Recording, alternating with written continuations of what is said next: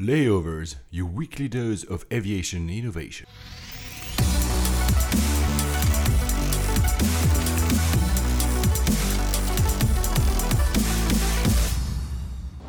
Hello, ladies and gentlemen. Welcome aboard from the flight deck. This is Paul Papadimitriou.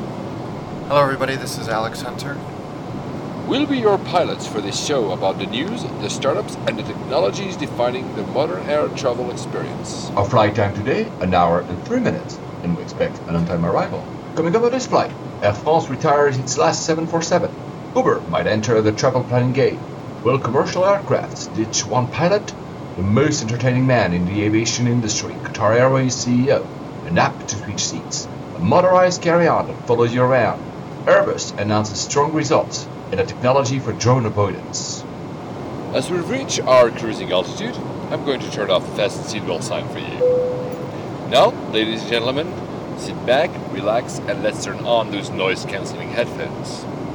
Flight 32 to Oslo. Oslo, Oslo in January. I don't, I don't know if I'd want to do that. Even though it's a beautiful city, that that's a cold, cold place. Well, I've actually done it, not the city, but the airport. And that was quite a story, I'll tell you.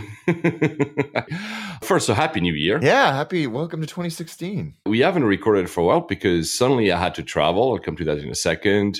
Uh, so sorry all to our listeners. Uh, we promised that 2016, well, try again to do. We did 31 shows last year. That's so not so bad. Yeah, actually, yeah, yeah. It's not weekly, but it's not all bi-weekly. It's cool.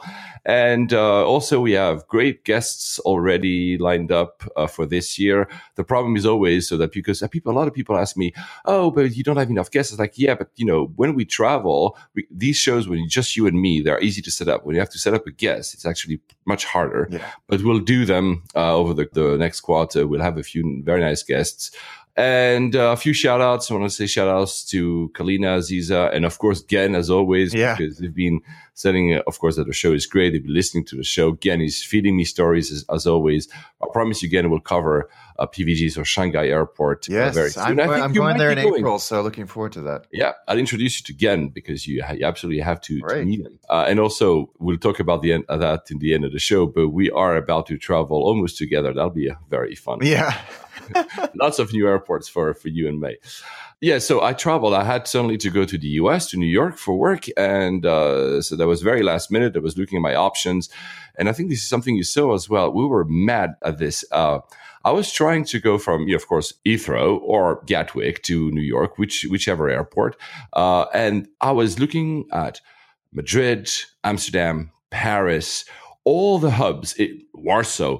It's al- almost half the price in London. And that Yeah. really is crazy, it's right? it's infuriating and it's really starting to get on my nerves because you know you you've run into this i've run i've, I've got a, a pretty epic trip coming up in the spring that um, requires me to bounce all over the world and it, it's the worst kept secret in the world that if you leave from anywhere in europe that's not london you're going to get a much much better price i mean just for an example the one that i found the other day that i sent to you which was I think uh, Oslo to Singapore via Doha on Qatar Airways in business class. Round trip was about eight hundred quid.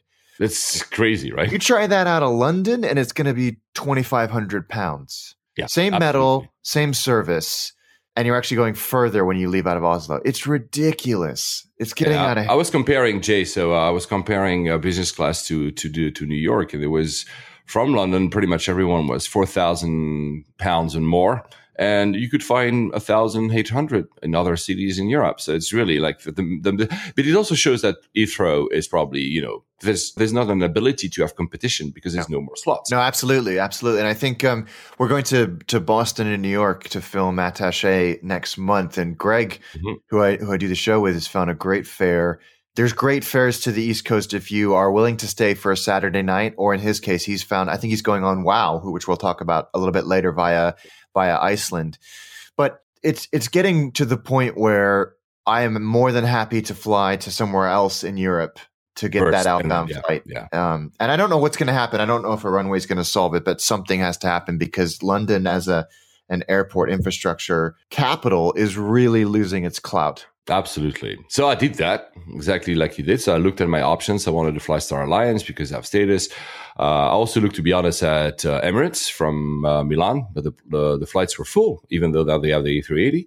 Uh, for for my dates. I mean, not full every day. So I ended up using SAS, which is a company I haven't used in forever. SAS is this uh, Scandinavian airline. So basically, it's a co-owned airline by Norway, Sweden, and Denmark. Uh, not Finland. Uh, Finland that is its own uh, Finnair.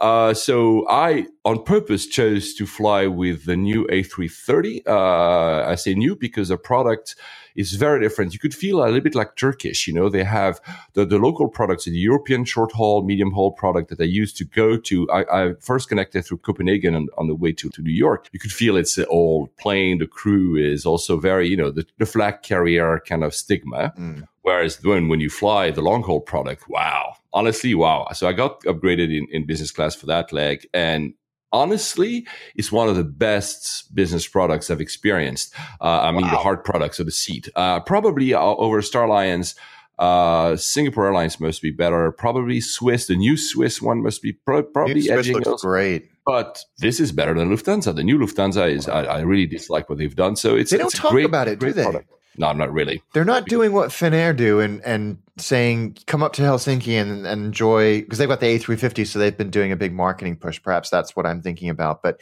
you never hear SAS saying fly through Copenhagen. But they have they have uh, a bad some somewhat of a bad rep. You know, flag carrier. Uh, they're not a they don't have a big fleet. They had also financial issues at some point, even because you just mentioned that. At some point, uh, there were there were the rumors that Finnair wanted to acquire SAS. So meaning that you know they were not in such a good place. And now they're pushing with this new product. You could feel that you know the crew was was good, honestly, but it was still a bit of the old style flag carrier stigma. We're not talking about an Asian Airlines or Middle Eastern Airlines. It's still a little bit, but it was honestly it was great. The, the IFE is really, really, really solid. They have stuff like you know how these airlines, you know, they put like these weird jack connectors if you want to use your oh, own God, That drives me crazy. But then they made everything simple. There were USB, one multiple jacks, you one on the screen and one next to your seat. So they made everything easy for you. If you want to use your own devices, that's fine. That's I tried good. the Wi-Fi. The Wi-Fi was working as well. It was free in, in front, and you had to pay a little something if you were behind. So uh, really, really cool product. So uh, I will encourage you to try. It's only the A330 300 that has a new product for long haul. All the others don't. And on the way back, connected uh, through Oslo, which is the airport we're going to cover uh, at the end of the show. Uh, and again, from Oslo to London, you could feel that plane was at 737. I think it was like uh, 45 years old. I'm kidding, obviously, but that was really the old product. This is what I meant when I kind of had reminisce from Turkish, you know, we have all these products that come yeah. to, but I mean, it was cool. Talking about this, the Scandinavia to show that, you know, they are, you know, although they have very solid economies, it's hard for them. And I just learned that Estonia uh, Air, uh, so from Estonia, obviously, uh, just went basically bankrupt. So to show that it's not easy, I know that Finnair had also problems. Like you just said, Finnair is now pushing to be this kind of hub to Asia. And you're thinking about using them, by the way, right? Yes. Yeah. Finnair is very competitive uh, from London. But here's the crazy thing from Lon- London, Helsinki, Singapore, and then I'm going up to Shanghai and coming back. That round trip was very competitive. If you just leave out of Helsinki, it adds a thousand pounds onto the price. Mm, I don't wow. really understand how that works by origin uh, originating in in Heathrow, but still going through Helsinki and jumping on the same plane. yeah, you you save a thousand pounds, but um, yeah, one of those legs is the A350, which which looks good. It's this. Ah, uh, lucky you. Yeah, so we'll see. I haven't booked it yet. There's a few uh, few options I'm looking at. Um, as you know, it's kind of become a mild obsession of mine. But yeah, I'm excited to try them out. I've only flown them short haul. Yeah, because we've been discussing about booking flights for the last week almost daily because yeah. I was booking my next trip, which I'll come to later as well. Oh, yeah. And one thing that was really interesting because I sent you a picture, it's the first time I haven't had a three point seatbelt. Uh, on on that seat. So I know that because I've been told by a friend. I forgot who, who told me that apparently United and Cathay have this system as well. But I never had, you know, I was looking at it, what? It's like a car, basically, if you want to understand what the three point is. It's very strange, right? Yeah, uh, it, is, it is strange. But you can remove the third, so you can remove the one that's uh, on your chest. You can remove it after takeoff. Uh, so there's a, a I think it's because um, they're not, they're not, it's not a herringbone format, right? It's no, no, no. So I think it's because there's nothing in front of you for you to brace against. Like the, the, normal brace position is you put your hands or your head up against the seat in front of you, and you don't have that in in those types of layout. But um, yeah, I, I, always think that's interesting because you've got the three point, and then on the herringbones, a lot of them have the airbag. Oh yeah, yeah, absolutely. The airbag. You're right. You're absolutely right. Yeah. So I was on the A333, uh, which is a pretty popular airplane. Very uh, popular. Airbus just announced their results. They, they, I saw I was following the the results on Twitter. Uh, there were many people that were actually tweeting about it, and the CEO sounded. I mean, the entire people that were actually announcing the results sounded extremely confident because they announced pretty cool numbers. They did. They did announce some some very strong numbers in in very specific sections and glossed over the areas where they are not doing so well. But in terms of 2015, they they really did kind of outperform Boeing on a lot of areas. Yeah. Uh, in the single aisle, the 737 outsold the regular A320, but the the Neo smashed the 737 Max, 67 percent. And the 321, this is crazy. The 321 Neo picked up 98.3% of the market against the 737-9. Now, granted, the 737-9 isn't really a thing because Boeing have other products that fill in that that niche.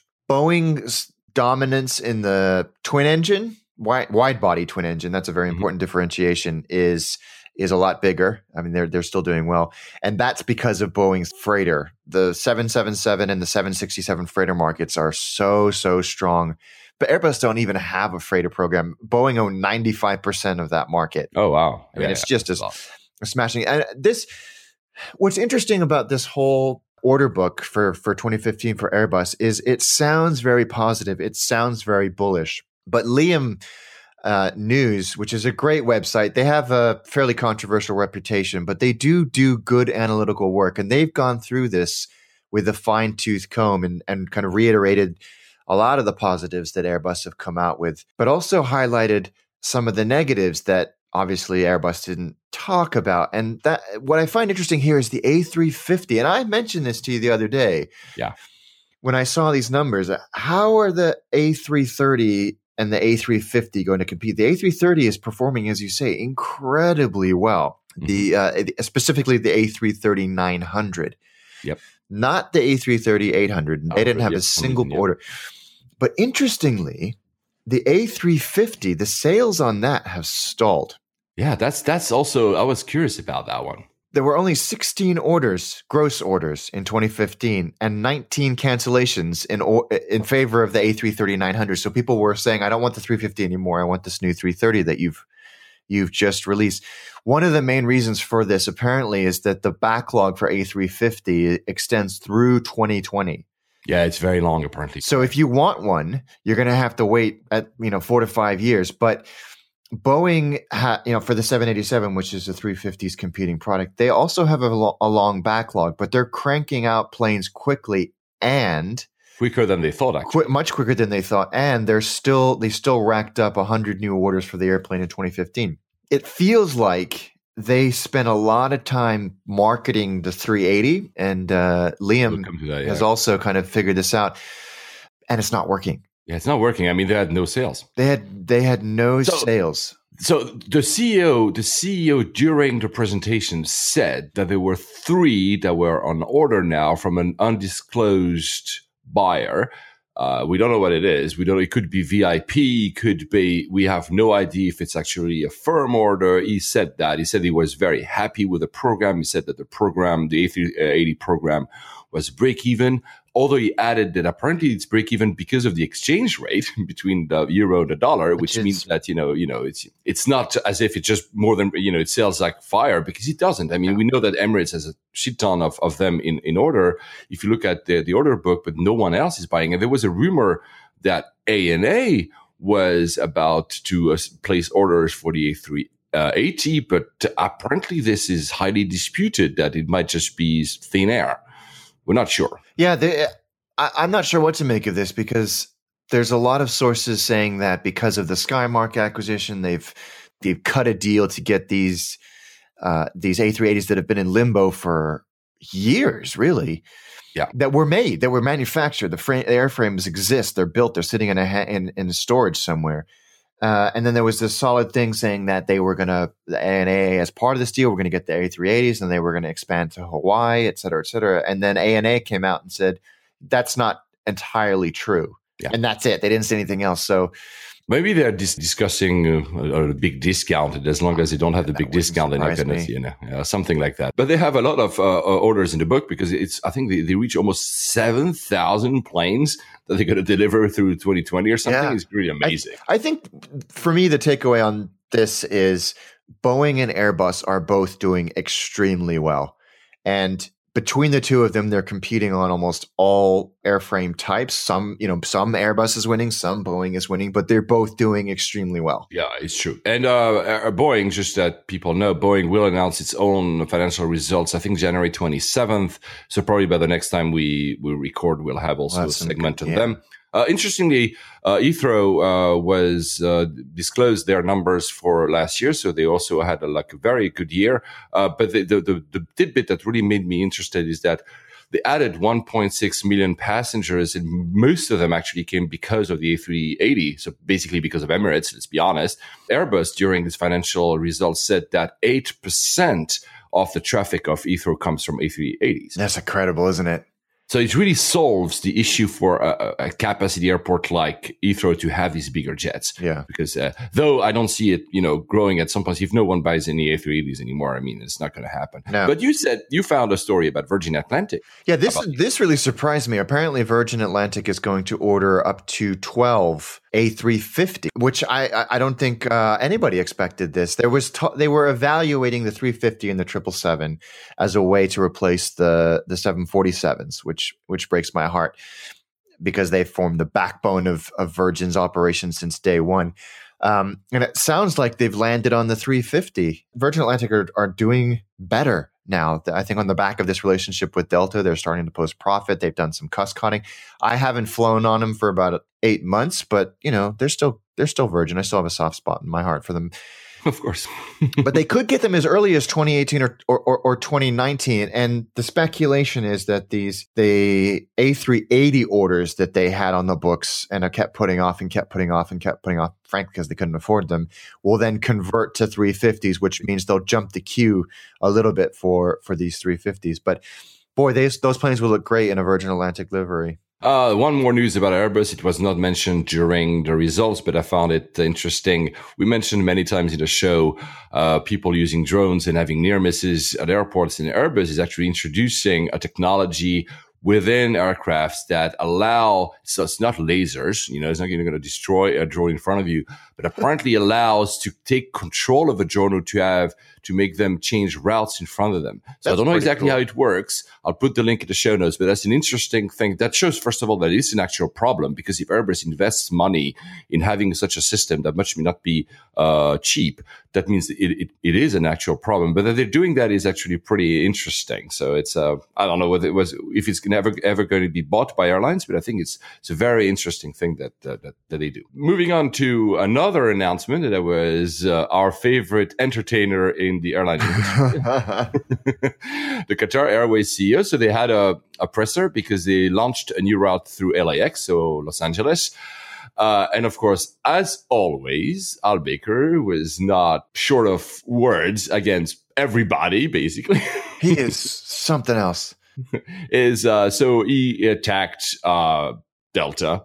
He attacked American, and interestingly, when he attacked American, uh, because Delta, you know, it's been these war words back and forth. American, you know, they like you said many times yourself, Alex. Al- American was always more quiet of the three about this entire thing.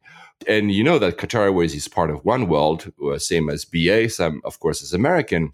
And basically, Al Baker said, you know what, guys, if you guys, American, you're not happy, you can leave One World. Or if you don't want to leave One World, we'll leave One World and we'll take a few others with us and we'll make a smaller, a new alliance. What the hell? Yeah, it's extraordinary. I'm amazed that he that people will, work with him. He's like the the Larry Ellison and the Mr. Burns of of uh, the the airline world.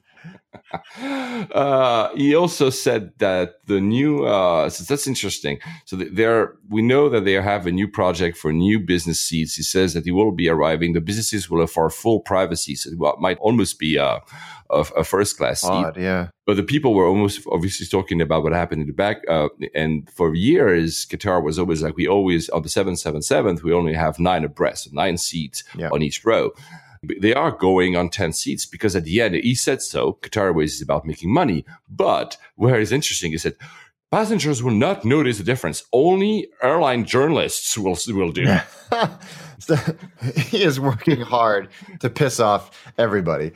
Absolutely, it's uh, it's really fun. Uh, so yeah, he also yeah he also yeah, countered attacks as supposedly it was impo- you know the whole alcohol situation. He says, yeah, we are Qatar Airways. We're the biggest alcohol distributor in Qatar. Uh, stuff like. it, and of course, he ended by saying, "Oh, by the way, we do not discuss strategy with journalists." You know, as dissing pretty much everyone now and i think you've tried so you tried booking qatar right you're also looking at that as an option correct yeah i've, tr- I've tried their website it's it's okay uh, so apparently, uh, and you'd be able to to know that if you try again because you haven't booked yet. Apparently now, or maybe it's already there, you can see all the amenities when you book. That includes, of course, the usual Wi-Fi stuff, but even the they'll tell you the the seat width, the leg room, that tell you uh, ev- like every single detail about your flight before you book. I mean, Oh, some websites good. have some, but apparently they will go like even further and add everything there. Means they have confidence in the product. But if you- yes a lot of airlines kind of kind of hide, you know, the, the size of the seat because like they know it's scrap basically. So, um, going to the US to that other airline that is being bashed by Qatar is uh, United, and you found a very interesting article. Yeah, Bloomberg have done this fantastic article. It came out just yesterday. That's it's called United's Quest to Be Less Awful.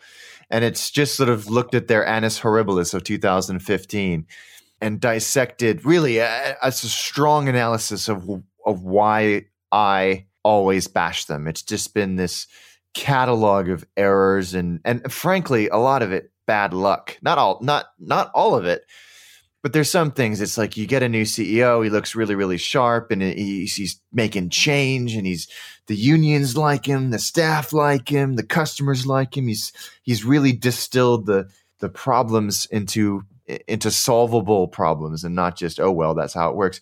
And then the poor guy has a massive heart attack.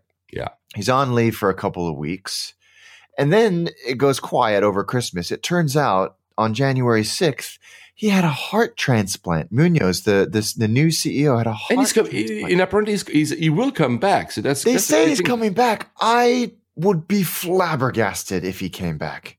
I just I mean, can't see it happen. Job. Yeah, yeah, exactly. I mean, I hope for him. I hope. Yeah, of course, Very you hope- fast. I hope he comes back because he's a very bright guy. But it's true when you read that, it's like wow, you know, it's uh, they cannot get a break, honestly. Uh, but honestly, these this this this merger with Continental has been pretty much a disaster. Yeah, it's it hasn't been run well. I mean, Continental wasn't a bad product. It wasn't. and, yeah. and I think that they there was this hope that Continental would bring some of its customer service attitude into United, and that just hasn't happened. A lot of those things have actually been actively discouraged. A- And you know, so there's a, there's an example here saying con- former Continental employees say they've been discouraged from giving out vou- vouchers to placate unhappy customers. Why would you? Why would you do that? You know, why would you? Uh, you know, uh, uh, one of your staff is is trying to make amends for something that's gone wrong, and I just don't. It's going to take a long time for these guys to, to to figure it out. They've got operational issues with delays that are endemic across their entire domestic route. But this article, and I strongly encourage you to read it, is a really good overview. overview analysis of of of how it's of how it's working. Yeah, and Uh, United or is not a lot. working, it's- as the it's- it's- case is. yeah, a lot of working. There's a long way to go because there's been a lot of stories last year, like including you know, they, they, they forgot to bring a wheelchair to a plane, and the poor person, I remember if it was a he or she, had to crawl outside of the plane. I mean, come I know, on, how are we talking about? It's disgusting. Exactly. Uh, to go back to a quote from Al Baker, our favorite, we do not fly old crap secondhand airplanes. That's what he says about. well, I think that's true as well. I think you know it's it's there's a, a an interesting little graph uh, that's put together from data from the American Consumer Satisfaction Index showing in the last 20 years the the the customer satisfaction levels of the three major airlines in the US and United in 1995 was top of the heap and uh, you see this sort of meteoric rise of Delta in the last 10 years to be head and shoulders above both American and United. But for me, the most interesting trend here in the last five to seven years, both American and Delta have trended up substantially. Yeah. And I think this is uh, it kind of this interprets U.S. Airways data as well as American data. Delta's top of the heap. United are trending downwards, Mhm. which is pretty hard to do.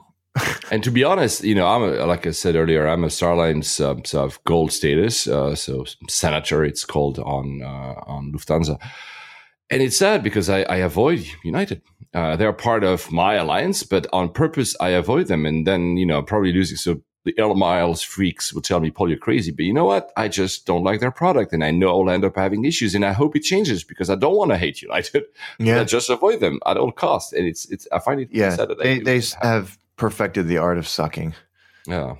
Talking about product, uh, since we're between these ME3 and the US uh, 3, so uh, Etihad, which is also a company you're thinking about using. Yeah, You really want to try all these. I do want to try the the the premium product on the Middle Eastern carriers. Yeah, I, I I get it. So I've never done Qatar. I hope you do. I've I've done both the others, but the, sadly not the very last product from uh, from Etihad. But one of the big things for our friends in the US, it was actually Etihad was flying in the US. A, fo- a lot of their planes they had a, a codeshare with um, Jet Airways.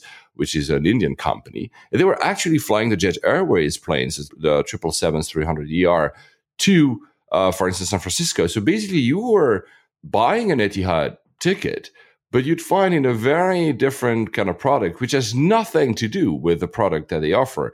But finally, Etihad has come out and said, you know what, we're going to introduce our own 777 200 long range. I think they're, they're introducing. So it, you will be, guys, especially in San Francisco, and we have a lot of friends in San Francisco. If you try Etihad, you'll finally be able to uh, t- to test the real Etihad product. So let us know what you think. Yeah, which is good because San Francisco Abu Dhabi is not a short flight. Uh, really, really not. Uh, talking about code shares, you know, Etihad, the strategy of Etihad is to buy a lot of equity in other airlines. It's how they're growing in Europe and elsewhere. And they had bought uh, stakes in Air Berlin, so in Germany.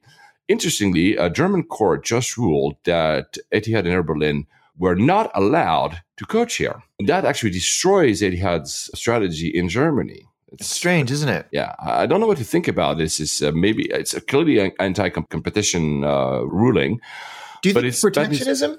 It's hard to say. There might be protectionism, maybe it's part of that spat. You know, the EU, so Yeah. European countries against the Middle Eastern. So you got, you know, we know that Amsterdam was not willing to give new slots to Emirates. We know that there are stuff like that happening.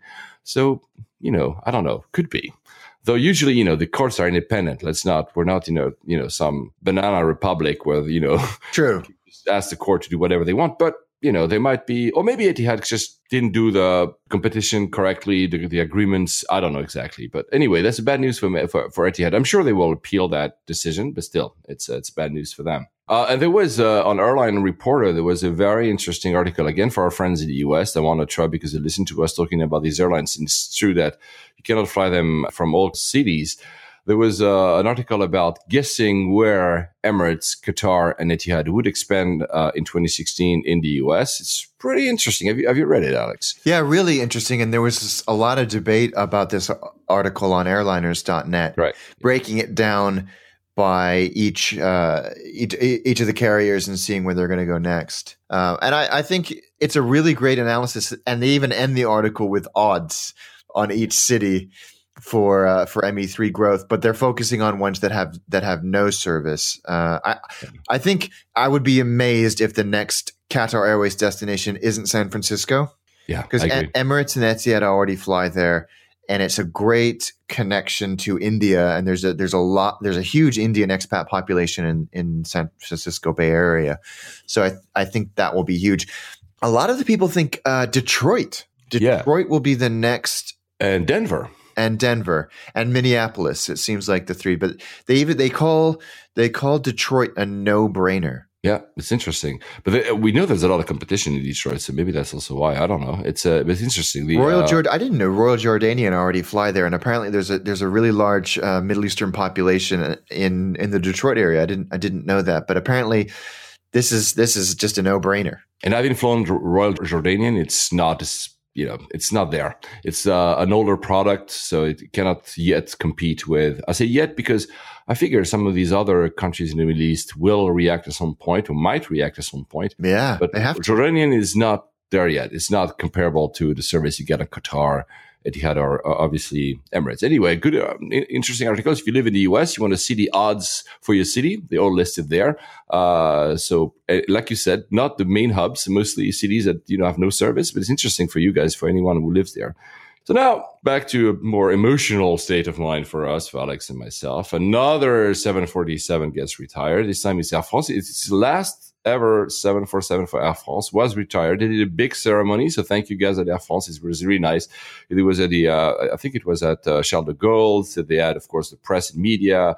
They did, the, you know, the firefighter came. They did like this whole parade for them for the last flight. So it was really, really yeah. nice. But of course, we're not happy that to see another 747 disappear. They also made a video. I'll put it on the show notes, a two minute videos that shows the 40 years of the relationship between the 747 and Air France. You see the uniforms that they used to be, the staff. You see, of course, a life within the aircraft. It's it's nice. It's a fitting tribute. The, you know, the send off are yeah. Really nice. It's it is nice. They did a lovely, very respectful job, and I yeah. think they re- they really acknowledge how critical that airplane has been in their existence. Yeah, and uh, another article that I concurrently found as well was, and I'll, uh, I encourage you to, to, take a look. It's, it's called Then and Now: Forty Five Years of Boeing 747 Passenger Experience, and it's pretty fun to see these pictures of how it was, you know, 747 40 years ago, 45 years ago, 30 years ago. It's just, it shows the evolution of how the, it's true. You can see that the seats are kind of in the back and becoming like less big, obviously. So it has these old pictures and diagrams from, uh, you know, the, the seat maps, the, where SeatGuru wasn't a thing. So, uh, it's a very, very nice one. And you know what? The, the thing I really like for the 747, and I haven't had the chance of flying one in three years. So I really, that really sucks. Oh, wow. I really want to go once last time in the nose. You know, it's the only airplane where you can basically fly in the nose when you're like in the very front. And I really want to do that. Yeah, they. Uh, well, I mean, if you ever fly on BA, then you're not going to have to worry about that because they have an extraordinary amount of uh, 747 still left in their fleet and no plans to retire them anytime soon. Yeah, you found that. It was a fascinating list you found. So there's a guy on Reddit on the slash aviation subreddit who who does two things. He he puts together these pictorial histories of of individual airframes. So he like track a 727 from when it was delivered to all of the airlines that it served and you know it's ended up as a hotel or a house or it's now beer cans but he does a really good job of, of tracking down the stories and the histories but then he also does this thing where he looks at uh, this particular Imgur gallery of all of the modern airliner airframes and who op- who is the biggest operator of the type. And yeah. so everything from the A318 100, which is uh, Airbus's baby jet, all of the uh, A31X, 2X variants, the 330s, who the biggest operators are for each one. And I there's some some surprises in here, some no brainers. Does yeah, British Airways still have 47 747s and we we said it was a few episodes ago we said that they're actually refurbishing them. So they're repainting them their livery they're actually changing the seats the product the hard product inside. So they're actually expanding their life. They're expanding their life uh, people say by actually 10 years which is bad news for the a380 by the way because that means the british airways will not buy anymore. Yeah. but it's good for us because we i mean sadly i don't have uh, much status on BA and uh, they are like we said at the very beginning of the show expensive from london but I will make an effort one day. I really want to fly. Last time a 747. Of course, Lufthansa has the new one, the, the 800. So uh, that would be also fun to to fly. Uh, we'll we'll have to we'll have to find a way, Alex, and you and me to fly together in the 747. Yeah, exactly. So on one of these retirement trips. One of the, the features that, you know, as a kid, I remember the 747 because back then you could easily go into the, the cockpit, uh, you know, you would invite in and stuff there were three operators. You know, there were three people in the cockpit, uh, which is now, of course, almost not existent anymore. You have two people. But we re- recently learned that in the EU, they're thinking about a new regulation for uh, air traffic that would actually allow uh, aircrafts to be flown by a single pilot. So, meaning you'll have only one single person. One clear strategy here is cost cutting because if you remove one person, then suddenly, of course, well, it's you know it's great great news from maybe their shareholders because they'll have you know less cost because salaries are a big cost in in like in any industry, but in the airline industry especially. But what I found a little peculiar is that the other argument that the EU is putting forward is that it's a safety thing. So I don't, I'm not convinced how you can enhance safety by removing a pilot. I'm not saying that at some point we won't have like, you know, the electronics taking Yeah. over, blah, blah, blah. But don't tell me that it's a good excuse, especially after what happened. And I know it was a single accident, but a year after uh, Germanwings, Yeah. uh, what do you think? I yeah, the vast majority of me thinks this is a terrible idea, but there are some instances where I think you could make a case for it, and one of them is co- the cockpit resource management Obviously. uh, argument, which is in some cultures you never question authority, and that has led to accidents. Um, it was Yeah, the one famous of the example, uh, Korean Air was that. Korean Air, Asiana in San Francisco. Uh, Yeah, as we- recently, you're as right. we've talked about in length, that was uh, it wasn't the only factor, but one of the main factors was this was this cockpit resource management and the first officer's reluctance to, to challenge the uh, decisions of the of the captain. So, Yeah, but more often than not, this was solved by a lot of the airlines has solved this issue in a lot of where in Asia, to be honest, Yeah. was uh, was bringing a foreign CEO, was bringing an Alex Hunter, and Alex Hunter would kind of bring well switch language to English in the cockpit, which also you know the language itself kind of helps because. Especially American English has this more like neutral position about who's the the, the boss and who's not, but also have maybe a different culture. Do you really think that we should solve, you know, this hierarchy issues by removing? Absolutely not. I just think that that's an argument that people would put forward. If there's one person in the cockpit, then you're not going to have any decisions. Uh, and- and- but there's, you know, the, the the quick rebuttal to that is if you don't have anybody else to challenge bad decisions, then you're, you could you have more disasters. Yeah. How many how many accidents have not happened because a, a first officer did speak up and say, "I disagree with this action." Yeah, well, they work together as well. Yeah, working I- together I- on in terms of uh, emergency. You know, you have a lot of huge checklists to go through, and you have to work. And we see a lot in sadly when you have accidents and when you listen to the the, the voice uh, recordings, Mm. you see how pilots are working together on making sure if everything is right to land a plane. So then again, this law for people that needs to be reassured would be only for short haul. It would not be for long haul, but still. The planes, because that's the other thing. Are the planes ready? Apparently, some of them are. Yeah, the C series, uh, which has not had an auspicious start to its life. Yeah, to say the least. but I, I think you found this article originally uh, in a in a Canadian uh, aeronautics journal that the C series was originally designed and conceived to be a single pilot aircraft, which is really interesting. I think there are quite a few airplanes, like the Pilatus PC-12, which is a propeller airplane, but it's a high performance turbine Mhm. uh, executive aircraft, is absolutely flyable by one person. But this is a twin engine jet airplane, passenger airplane that we've that we've kind of been following its progress since it was uh, still on the drawing board.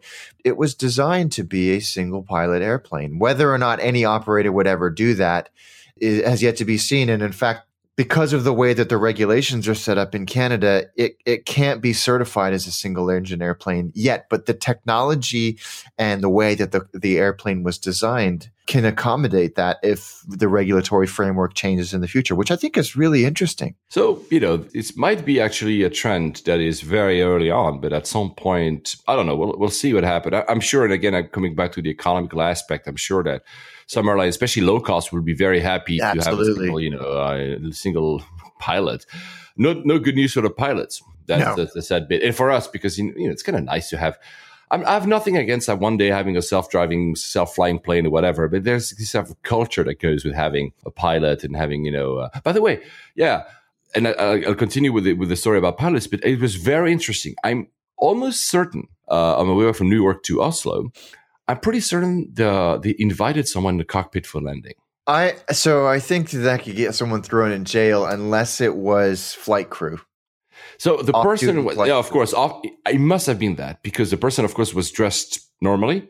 Oh no, hold, hold on. Actually, no, no, it was on the yeah because I was jealous. It was actually when I was landing in Newark. Mm. Thanks to you, by the way, because I chose Newark because I wanted to see that uh, New York skyline. Yes, you got a about spectacular view going. and I was really happy to be on the, on the on the correct side of the plane. So yeah, they invited someone. So probably you're right. Probably must have been because there's no way, especially in the US, that you invite uh, someone from like uh, an Alex or Paul to to the cockpit. I mean, we would love it. We would love it, but it, it doesn't. It doesn't happen anymore. Uh, so, but another article that goes into that direction, talking about pilots, it was a bit worrying. But I want to have your take. That the title is actually self-explanatory. It says pilots are losing their flying skills, says U.S. report. So yeah, this this came from the U.S. Transportation Department, and it it's a it's a very detailed report. But the the kind of takeaway is that that American U.S. airline pilots aren't keeping up their actual flying skills because of the level of automation that's in, involved. So they're not ready and able to take control of an airplane if something happens, which is a little bit alarming. And I'm sure that the distillation of the of the report by the media is going to be a little bit alarmist. Obviously, But I can see why. Uh, they're not 100% sure how often pilots fly manually these days, which obviously you need to do to keep up those actual flying skills.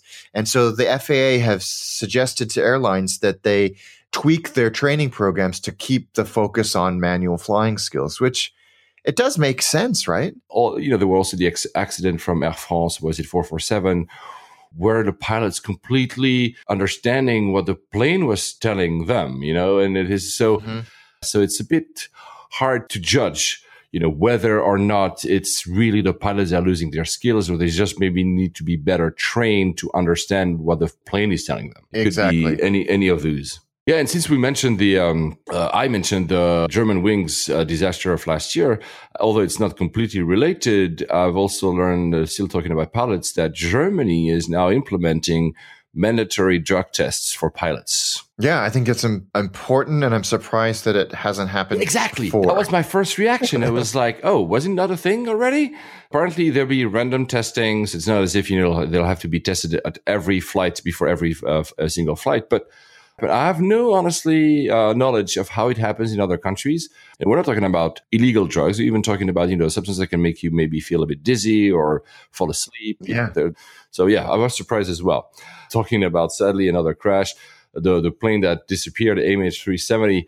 Uh, so they haven't found the plane yet. Uh, they're still looking for it. It will take forever. Apparently, it costs a lot of money. But interestingly, so they found uh, a shipwreck in the in the zone they were looking at, they're looking for. Yeah. But the, the fun bit is what we learn is that apparently that part of the ocean, that part of Earth, actually they're looking, is less known than the moon. It's it's critical. Yeah, incredible, It's- isn't it? You know, it's the first time that we actually, because we're looking for that plane, that we actually are studying what happens. And suddenly they found these old shipwreck. Uh, it's fascinating that we are learning things through a sad story, which is the, the disappearance of that plane. I don't know if we'll, do you think we'll ever find it? I don't know. It seems to be less and less hopeful. But I mean, it's a good thing that we keep looking. That's a part of what we do as humans, I guess. Or, um, but and talking about uh, safety, so we talked about the pilots, we talked about Sally plane planes that crashed. But there was this story that when you and me read it, we're like, "What?" I still can't figure out how this happened, but apparently, after flying for 40 minutes, someone noticed the plane's door was How open. that happen? It wasn't. I don't think it was for 40 minutes. There's no way, but it was a. It was a Jin Air, which is a subsidiary of Korean Air, was flying from Cebu in the Philippines to Busan in in South Korea. It was a 767, I think. The pictures of a 767, but uh, that doesn't necessarily or triple seven.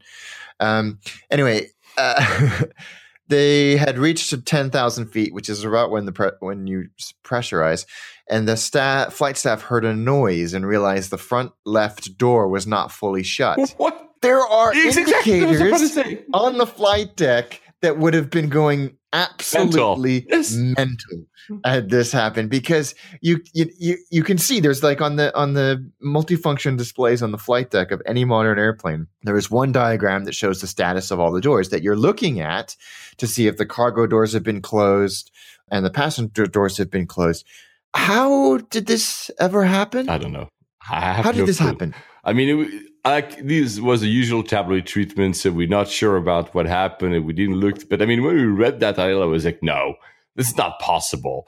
I mean, come on. I mean, I don't, I don't get it. Maybe there's a further story that we ever heard. It was not as like you said, not 40 minutes, but still.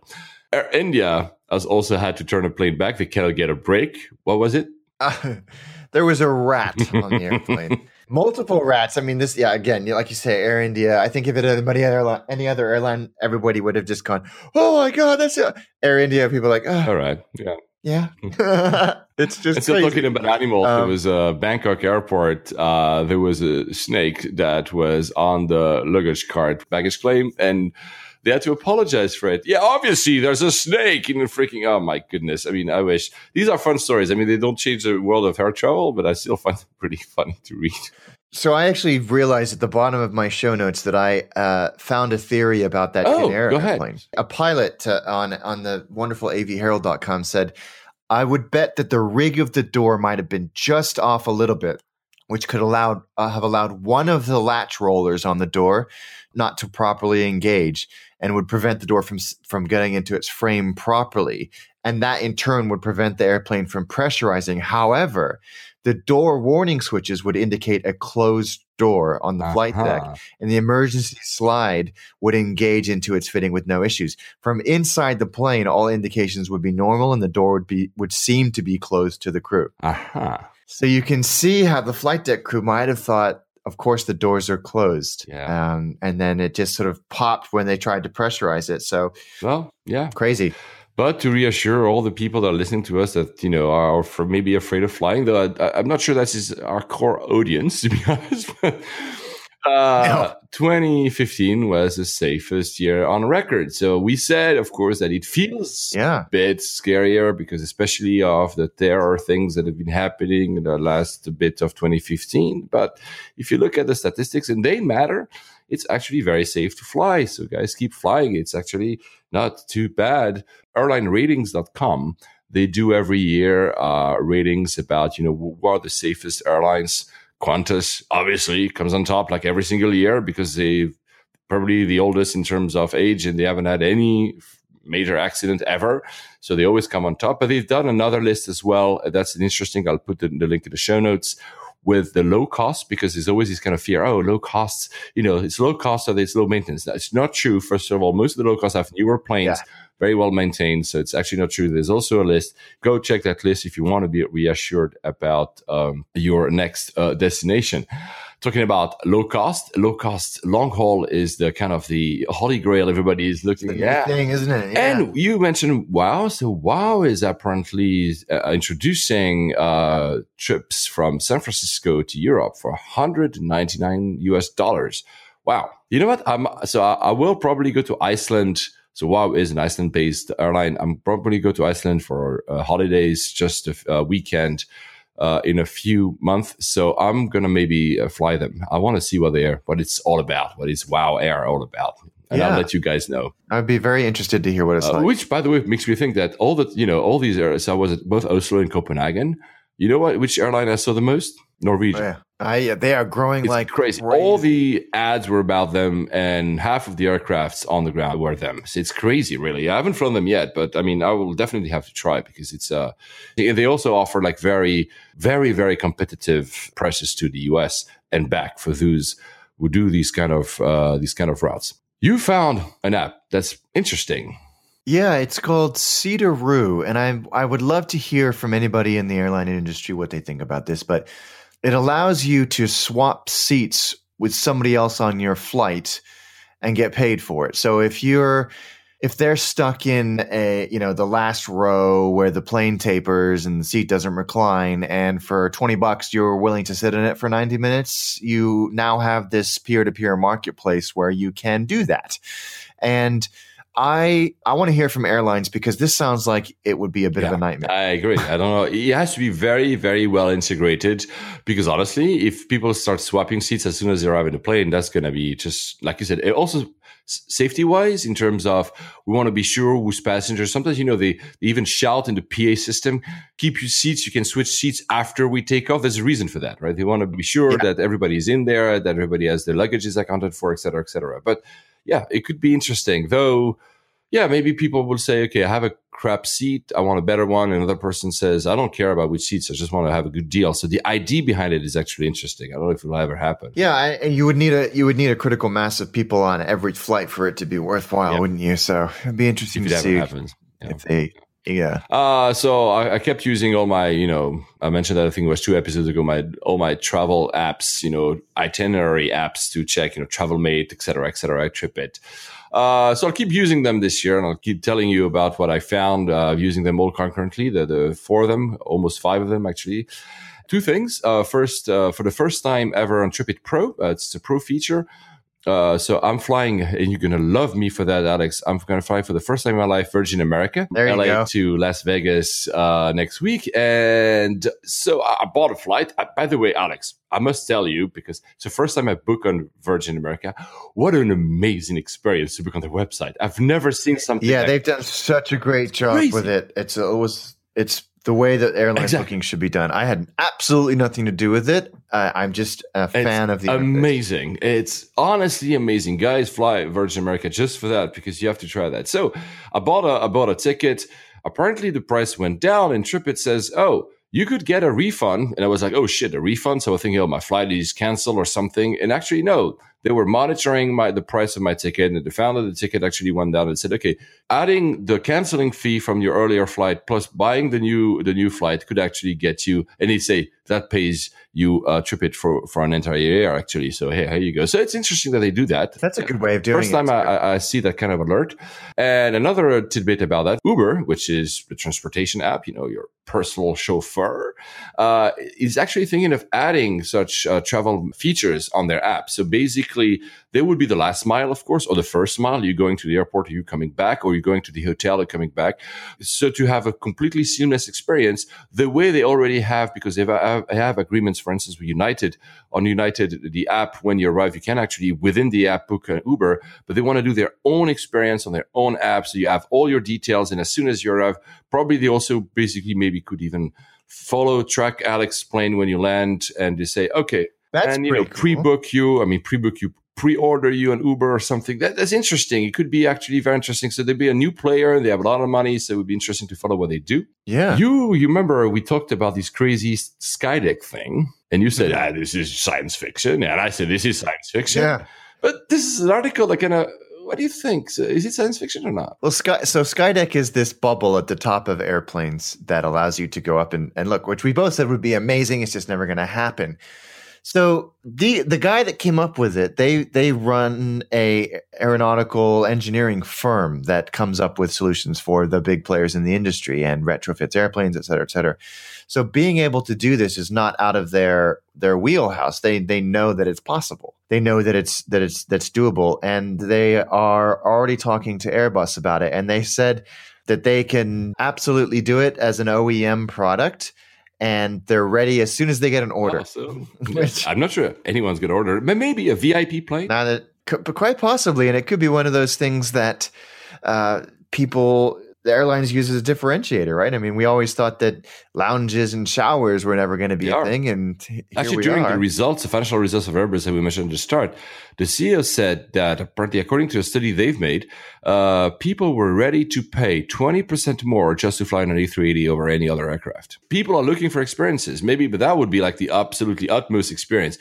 First of all, Alex and myself would like to test the residence on, you know, Etihad or stuff like that. And then we'll consider having this kind of bubble on the top of an airplane. so Etihad, if you're listening to us, you, you can invite us. We'll be very happy. Or Qatar as well. You know, whoever, guys, just invite us. We'll be very happy to test the product. yeah, just uh, I'm sure we can find Oh, time in our course, always for flying. We always do. Uh, one thing that uh, happened also last week was CES, the big consumer electronic uh, sh- trade show in uh, Vegas, actually.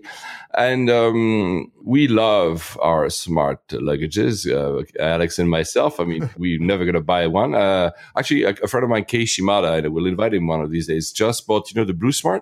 He just got his, and he's flying Yes. a lot, like you and me. He's flying all the time. Sometimes coach, sometimes business, sometimes you know also emerging countries. So I told him, you know, you fly with it for three months, and then you come on the show and you tell us what is it actually the experience first of the suitcase, but also Yes, security. What do they tell you? Do you have problems with the battery, et cetera, et cetera? So, but so yeah, so there was one, and honestly, it's just. I mean, it will, uh, your reaction was so funny when I s- shared that on, on Facebook Messenger. So it's a suitcase that has all these smart things the others do, blah, blah, blah. We're not going to cover it, but it has one more thing. That one more thing is that it tracks you. So basically, when you're walking in an airport, the suitcase actually has a little engine and actually just follows you around. How? Come on. Why would you do that? Why would you have because that? you have Alex, you need to have your two phones, so you need to two hands free to whatever. Now, honestly, I, I, just don't get it. Plus, it's a call to be stolen or something, or or like in the U.S., you know, TSA will just smack you down and say this you're you're a threat to our national security or something. Yeah. anyway, uh, I'll put the link in the show notes if you want Absolutely follow. There's a video. Uh, I'm not sure I want one, but good luck to these guys. Maybe it will be a thing. Maybe in five years Alex and me will eat our hats and say, oh, well, we were wrong. Everybody has a suitcase that is following them. Um, two last news about. Yeah. Two last news about airports. Uh, two airports we actually know well. First, Dubai, I know it very well. Concourse D is about to open. Alex just released uh, his uh, Attaché Travel show about Dubai. I encourage you to watch it. It's very nice. I just saw it this morning. We're recording Thank today, January 15th uh, of 2016. It's a great travel. So congrats, Alex. So they, and, and you, you talk about the airport at the beginning. So I was recognizing the airport. I love it so much. I mean, not always. Concourse D is very different shape the other shapes, you know, these oblong type of shapes. This one is a more square. Apparently, mm-hmm. it's very nice. They're looking. So if you live in Dubai, they're looking for people like you and me to actually go and test it. So basically, you know, guinea pigs and go and walk around and tell them what you think. If you see any things that, that don't work in terms of experience, I'll put the link in the show notes. And the second uh, airport is Hong Kong. Alex' favorite airport in the world, maybe. And uh, the new uh, the new concourse was just inaugurated. It looks great. That means we need fantastic. to go back and we need to cover it again. Yes, I I am trying to find excuses to go to Hong Kong always. after after Shanghai, it's next door. Yeah, true. My kids will forget what I look it's like. Always, it's uh, always next door because I. So uh, I'm finding this huge thing that we're talking in the next episode. They like say, yeah, it's next door. Of course, I'll take the plane. Anyway, going to Oslo. So Oslo, I was there just last week. Uh, my I've never actually been in Norway, so I cannot talk about Norway. I will visit. I've been in all the other Scandinavian countries, but not Norway. So I only know the airport. Alex has been to Oslo, so he'll be able to tell a little bit more about what happens between the airport and the city. Uh, first of all, it's it's it's actually a, a, very nice airport. I was surprised because so I went online. I was looking for information about the airport. You know, I went to you know reviews and stuff like that because I had time to lose in in a lounge. And people were actually giving a very, very hard time to us. So they, oh, that airport sucks. The staff is rude. And I was like, oh, why did I choose that airport? So I was going there with very low expectations. And it turns out it's actually a very, very good airport. I found it extremely efficient. The design, yeah. you know, very Scandinavian, a lot of wood, a lot of, you know, light. It was a very good experience. I didn't find the staff rude, so sorry, maybe it was my experience, but the staff was actually very nice with me. I didn't go into any fast track, whatever.